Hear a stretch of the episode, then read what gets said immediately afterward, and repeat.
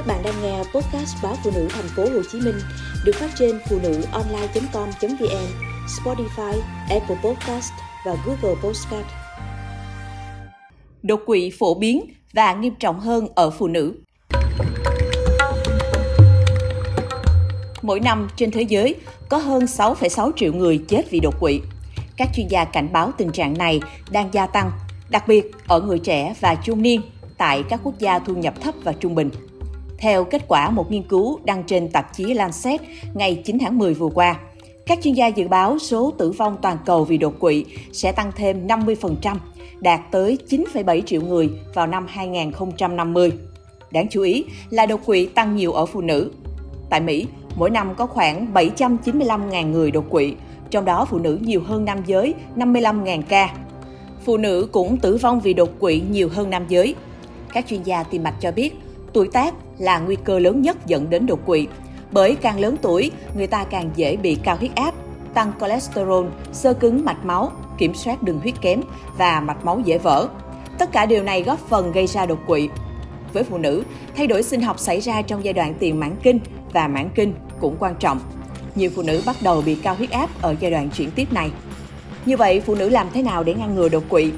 Các giáo sư thần kinh của Trung tâm Y khoa Đại học Stanford cho rằng cách tốt nhất là kiểm soát huyết áp và điều trị cao huyết áp.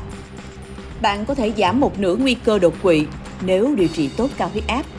Khám sức khỏe định kỳ hàng năm từ những năm 20 tuổi để phát hiện sớm cao huyết áp, tăng cholesterol hoặc tiểu đường, đó là điều cần thiết. Ngoài ra, nên tập thể dục ít nhất 150 phút một tuần. Ăn uống lành mạnh, giảm tiêu thụ muối và bỏ thuốc lá. Báo cáo mới đây của Tổ chức Đột quỵ Thế giới cho biết, số người qua đời vì đột quỵ trên toàn thế giới sẽ tăng tới 50% vào năm 2050. Nếu các chính phủ và cơ quan hữu trách không có biện pháp hữu hiệu nhằm hạn chế tỷ lệ người mắc đột quỵ và các nguy cơ đi cùng. Theo Tổ chức Y tế Thế giới, đột quỵ là nguyên nhân gây chết người đứng thứ hai trên toàn thế giới, gây ra 6,6 triệu ca tử vong vào năm 2020. Con số này được dự báo sẽ lên tới 9,7 triệu ca vào năm 2050. Nghiên cứu cũng cho thấy nhiều triệu chứng mất ngủ làm tăng nguy cơ đột quỵ ở những người dưới 50 tuổi. Trong khi đó, sự thiếu hụt dịch vụ hỗ trợ bệnh nhân đột quỵ trên toàn thế giới hiện rất nghiêm trọng. Chúng ta cần phải cải thiện mạnh mẽ ngay từ bây giờ, chứ không phải là 10 năm tới.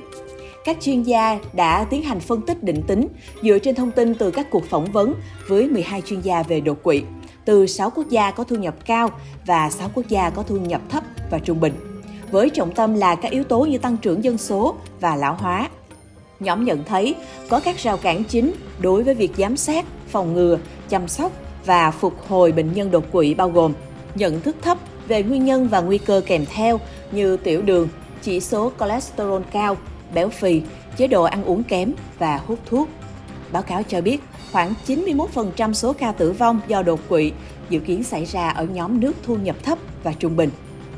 Cả những người sống ở mức nghèo khổ tại các nước thu nhập cao như Hoa Kỳ vẫn có nguy cơ cao chết vì đột quỵ. Đột quỵ gây ảnh hưởng nặng nề đến tình hình dân sinh thế giới, gây ra cái chết và thương tật vĩnh viễn cho hàng triệu người, cùng với số thiệt hại hàng tỷ đô mỗi năm.